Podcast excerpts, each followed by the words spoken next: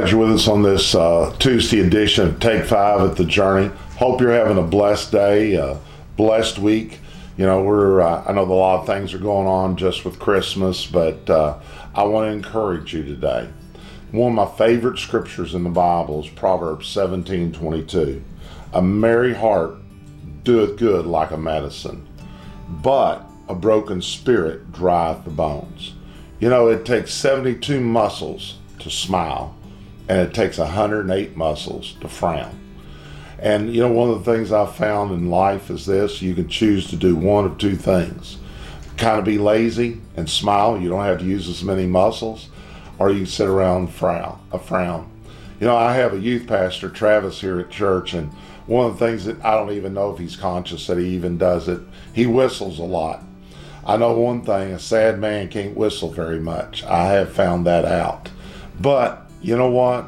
A merry heart doeth good like medicine. You know, laughter is good, smiling is good, looking at a bright side, God's perspective. In every battle, God always has the victory for you. You just have to go through the battle. And sometimes people just worry and fret and frown, and you know, you can even see when they're in the casket yeah, there's a difference even when a body is dead.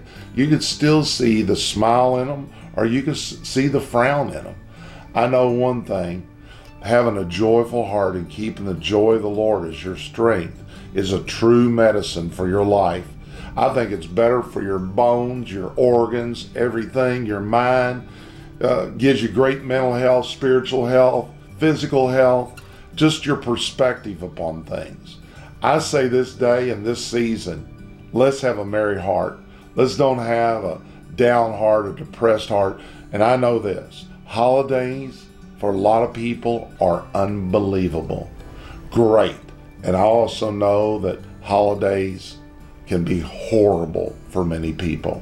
There's broken relationships, there's things that happen, you know, family issues you got to choose, though. You got to choose. Are you going to see the bright side? You're going to see God's perspective. You're going to see what God can do. Well, a merry heart doeth good like medicine. It's better than a, a small aspirin for your heart. Trust me. Uh, it can do wonders in your life. Well, I love you. I want you to say yourself this day God is a good God, and the devil's a bad devil.